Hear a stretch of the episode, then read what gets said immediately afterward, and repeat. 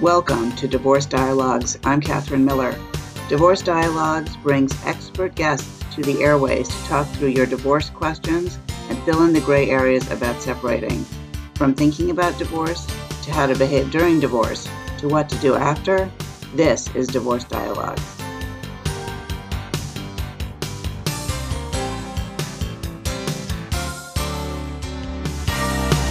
Welcome to Dialogue on Divorce. I'm Catherine Miller, the host of this program and the founder of the Miller Law Group. That is uh, offers mediation collaborative law services to families in Westchester and New York City.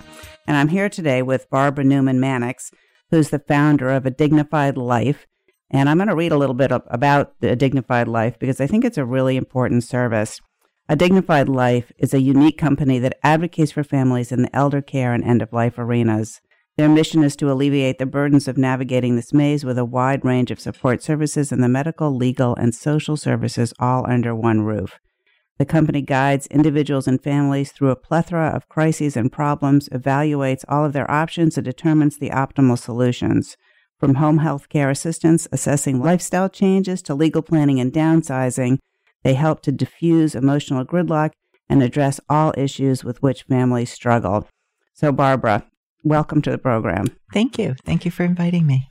I think what the services that you offer are so important for adult families dealing with end of life and elder issues, as well as for younger people who deal with chronic illnesses. brain injury or illnesses and how did you get started in this field? Well, it was based on a personal experience. And in 2006, my husband was diagnosed with terminal cancer. And we found that we were the luckiest and had the best of the worst in not having to leave what I call our board table, which is our coffee table, to find the services that we needed. So we had all of the professionals in our family that were able to help us with the services that we needed at that point in time. And as time went on, I realized that not everyone has the availability of those services. And so if you don't have that network, that's really where we come in, like yourself, where we provide those services to people in all vetted and referenced. So, so I think one of the reasons that I wanted you to come on and talk with us on Dialogue on Divorce is that so many of my clients facing divorce are also dealing with an aging or dying parent or the death of a parent and sorting out the estate, all of the sort of entanglements that come along with that, both legal and very much emotional. Mm-hmm. And I thought for people to understand the various things, resources that are out there and kinds of things that they might be thinking about if they're facing this kind of situation, as many people do, that that could be really useful information.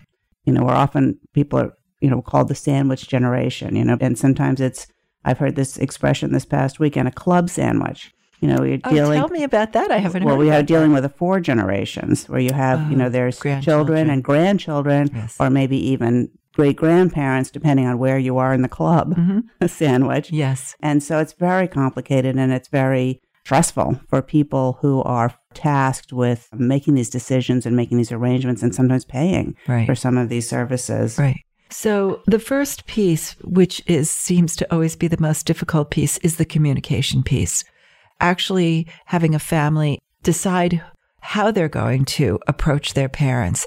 And in a situation where there are multiple generations, where we call ourselves actually the generational bridge, breaking down not just those generations, but within the own, their own family, the sibling structure, which is also very complicated which child is going to speak to the parents, what the parents' issues are.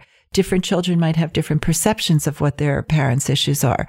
So assembling a family meeting, getting everyone on the same page to actually discern what the condition of the parents are, what the goals are, and then what those tasks are to attain those goals. If families have never had a conversation about this, oftentimes it's because the elders are are the ones who are resistant to opening up their minds, their books, their homes, not wanting to play favorites to children, children having baggage that they've been carrying around for years for towards their siblings, which their parents might be aware of.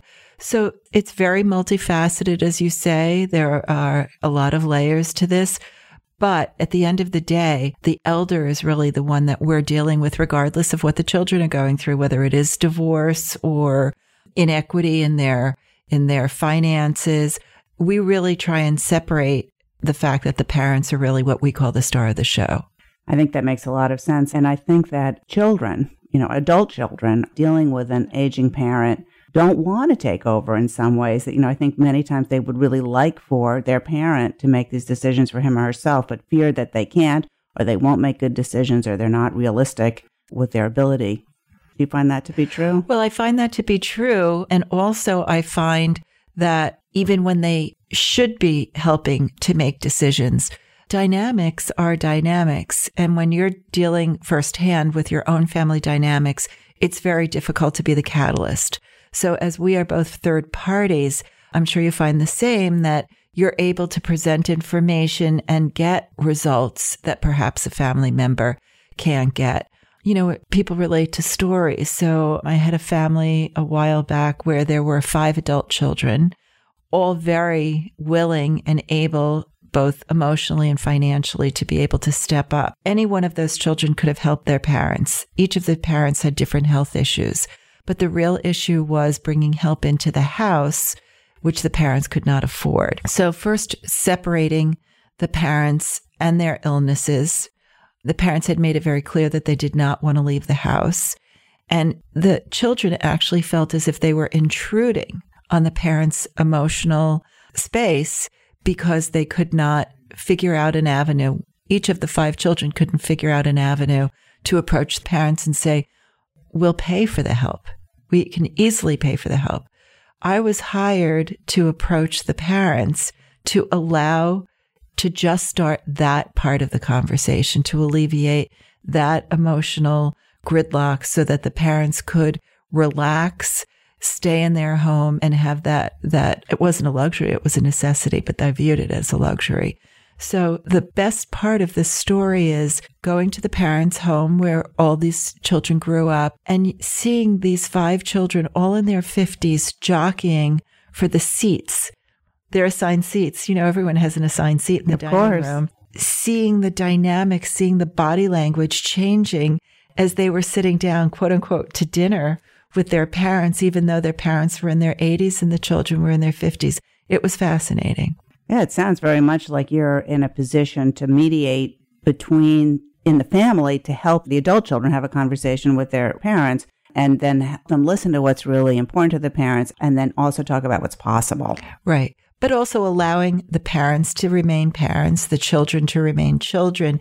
And if there is an agenda, which of course there always is, having me ask the hard questions and removing the heat from anybody else in the room to attain that purity, to attain that safe space where you really can accomplish something and, you know, make people feel qualified and try and alleviate guilt. And, you know, it's, it's again that, you know, that peeling away of each layer. That's interesting. This is Catherine Miller. I'm talking with Barbara Newman Mannix on 1460 WVOX, and this program is Dialogue on Divorce.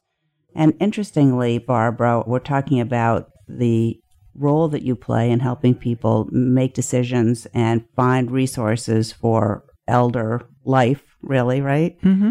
And, you know, oftentimes people say that it's kind of a role reversal at the end of life. You know, parents become children, children becomes parents, but that's not really true. I mean, parents are parents and children are children, and you can't, yes, maybe the capabilities and the caretaking role changes, but it doesn't reverse. You know, that's largely personality based, I think. It's an interesting point. I agree. I don't think it really happens, but at times kids don't understand, as parents didn't understand us as we were growing up, kids don't understand their parents as they age. So by that I mean, we could never have our parents accept us making bad decisions. And in essence, we learned by failure and trial and error. The fear of allowing an elder to do that, of course, keeping them safe, as long as they're safe, I think kids have the hardest time allowing their parents to make bad decisions. So, for example, I mean, if somebody wants to age in place, the house may not be set up to the optimum level. So rather than taking, you know, this big stab in, in wanting mom or dad to move out of the house, uh, approaching it in a more gentle way of suggesting maybe turning that den downstairs into the new bedroom and working compromises so that you're not actually taking over the parent's life and having that role reversal that you talk about, but aiding in what might be more commonsensical thinking. You know, parents think of themselves as being invincible. As we have children, we think of it as the same way, you know, wanting to lead them down a path of success. Well, if someone is 25, 30, 35, 40 years older than you, they already have their path of success. They already understand what their role has been. They have their relationship to the world with and without you, and they're returning.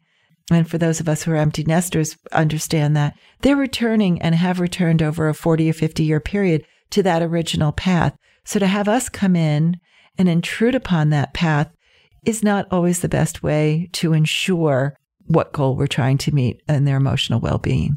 And it's a challenging enough path for all of us as we age and are become more and more limited. I remember a number of years ago, I had a very serious surgery and I, I'm fine now, but I came home from the hospital and there was a pamphlet for my family. And the pamphlet referred to me as your loved one, you know, in oh, quotations. Oh, and there was a, you know, a picture of a quite elderly, gray haired grandma on the cover, you know, me, your loved one. and I remember feeling so objectified. You know, I mean, this was, they're talking about your loved one and toileting and your loved one and sex life imp- and your loved one. And I'm like, seriously. So impersonal. Really terrible. And everything I think was meant with the best of intentions, you know, to be able to help my family deal with my recovery, uh, you know, from the surgery. But it was so I don't know, weird. Yeah. And and at least for myself, I could think to myself, well, I'm not going to be your loved one, you know, for very long because I'm recovering. but if I wasn't recovering, I think it would be very hard to kind of like swim up from right. that kind of right. It's almost like an ego blow. Well, it's interesting because the name of our company is A Dignified Life specifically for that reason. As I mentioned to you, I got into this business through my husband's illness the largest pet peeve remains to me having anyone spoken to in third person when that person is sitting in the room. And so as Jim got sicker, people stopped speaking to him and started speaking to me. But the best question I was ever asked is, is he hungry? and he was sitting about four feet from me. And I said, I don't know, ask him. You know, I, I mean, we're constantly redirecting, we're constantly having to remind our loved ones that we still exist. You know, we may have be a little more hunched over. We may have to speak a little louder. There may be all of these little caveats and all of the nuances that we have to have acknowledged, but we still have integrity. We still deserve the respect and dignity of being a whole person, as I call it, a WH whole person. And as children, we forget that that you know we everything that we've learned good bad or indifferent was initiated and that catalyst was our parents. So kind of like have to step back a little bit and let them grow into what their new role is and maybe what we think our new role is but maybe not so not so heavy-handed. So barbara newman mannix founder of a dignified life let's talk about this issue driving Oh, well, you talk about having to be heavy handed. Yeah, um, I think driving, I mean, because when you think about this sort of role reversal thing, you know, our parents taught us to drive, maybe they facilitated borrowing the car and they had rules around the car. And we always had a curfew for our kids around the car. And I remember my grandmother talking about driving in her late 70s. And she would say, It's okay. She would drive from New York City up to Connecticut up the Sawmill Parkway. She'd say, when it's dark out, I just drive down the center and turn on the bright lights. Oh, great. That's fabulous for everybody else. Maybe not so safe, right? And so it's not the first time I've heard that, by the way. Yeah. No, of course. yeah. It makes complete sense. Take both lanes and, and turn on the bright lights and, bright uh, absolutely watch out. Right. And so I think it's a really challenging issue, this thing around safety and what it means about autonomy, especially for people who live in the suburbs or in rural areas. What are your thoughts about driving? Well, adult children are in as much denial about taking the keys away as the elder is in not wanting to relinquish the keys, is my first thought. If you approach a child and say, Are you sure your parents should still be driving? You'll get two answers. Oh my God, but how do we take the keys away? And the second answer is, oh, they're fine. They're just driving locally. They know exactly where they're going. Just driving locally. Just driving locally. So the first piece we'll take, the, the first camp, which is how do we take the keys away? Again, we want to be as reinforcive and supportive as possible, reinforcing and supportive as possible in not wanting to demand, usurp any of that independence. And so the first thing that we suggest is um, there's an, a senior driving test at Burke Rehab on the main campus on Mamaroneck Avenue. So if you are in serious doubt of your parent driving, your elder driving, and you are a complete butting heads with whether that's a viable reality, remove yourself from that situation and bring in a third party. You're basically saying you could there's an objective test There's and an find out test. whether or not this is something that's safe for your parent Exactly. or other person. Get an ophthalmologist involved as far as eyesight is concerned. Get that primary care physician involved. So use all of your third party resources to get that objective view. Many times, the actual exhausting act of having to go through all of these steps is enough to start to initiate that conversation to get to that end.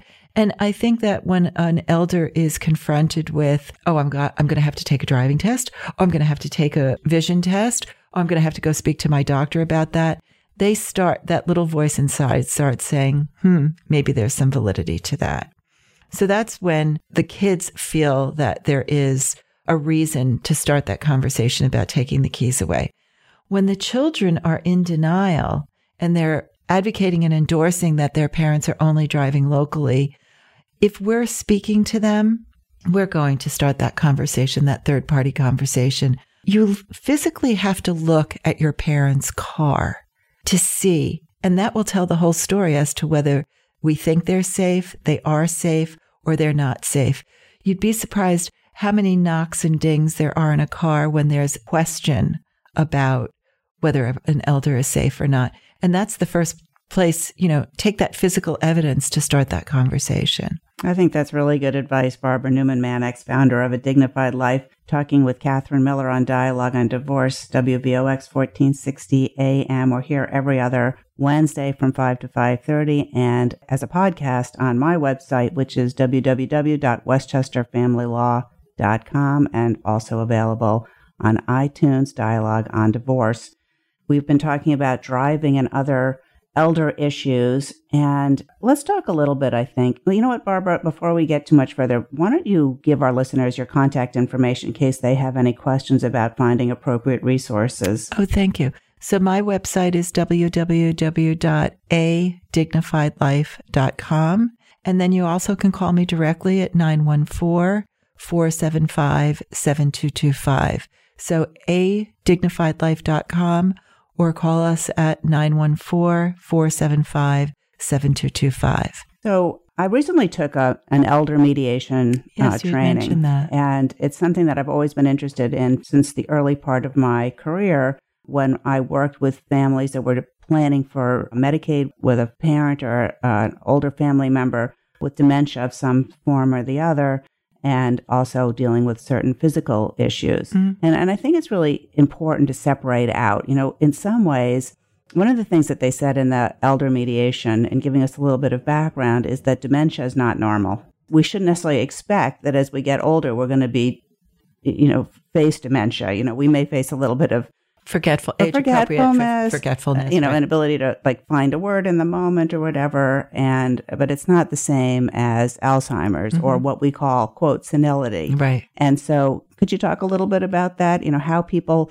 can tell the difference? Maybe not the person themselves, but a family member be able to tell. how they observe. Yeah. Right. So, you know, we're pretty overrun and overwhelmed by a population just by virtue of living longer. We're experiencing more instances of dementia in our everyday life.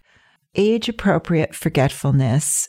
I mean, I'm almost 60 years old. I mean, I'm starting to experience what I hope is only age appropriate forgetfulness. But, you know, you walk into a room and you don't remember why you walked into the room. And I just keep on walking until it comes to me or, you know, um, you can't remember where you put your keys and you find words don't come to you as easily as they used to. That's all normal.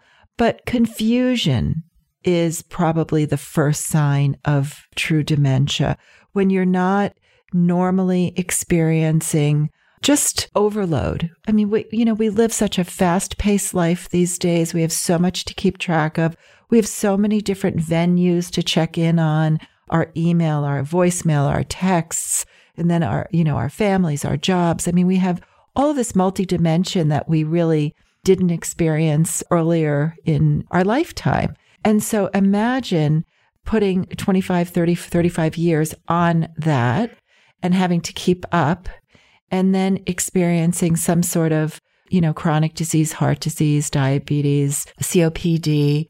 If you can keep that all separate and not experience confusion, I challenge and I agree that dementia is not normal.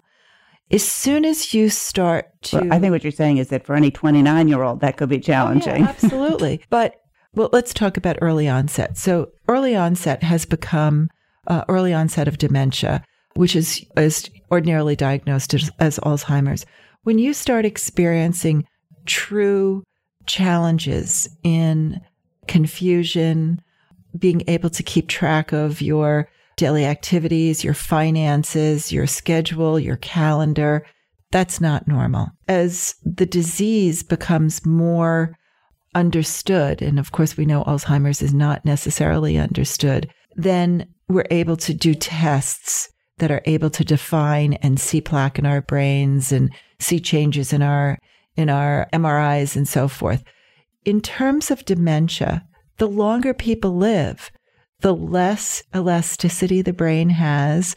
You know, there's always exceptions to that example, but that's where people, I think, mistake dementia with just age appropriate forgetfulness, you know? So I don't know if I've answered your question, but I think in my, in my experience, confusion is what really is the bell that goes off as opposed to losing words or forgetting keys or things like that true confusion, getting lost. People get lost in their homes. Like People frequent get, and with a, the degree of frequency. frequency.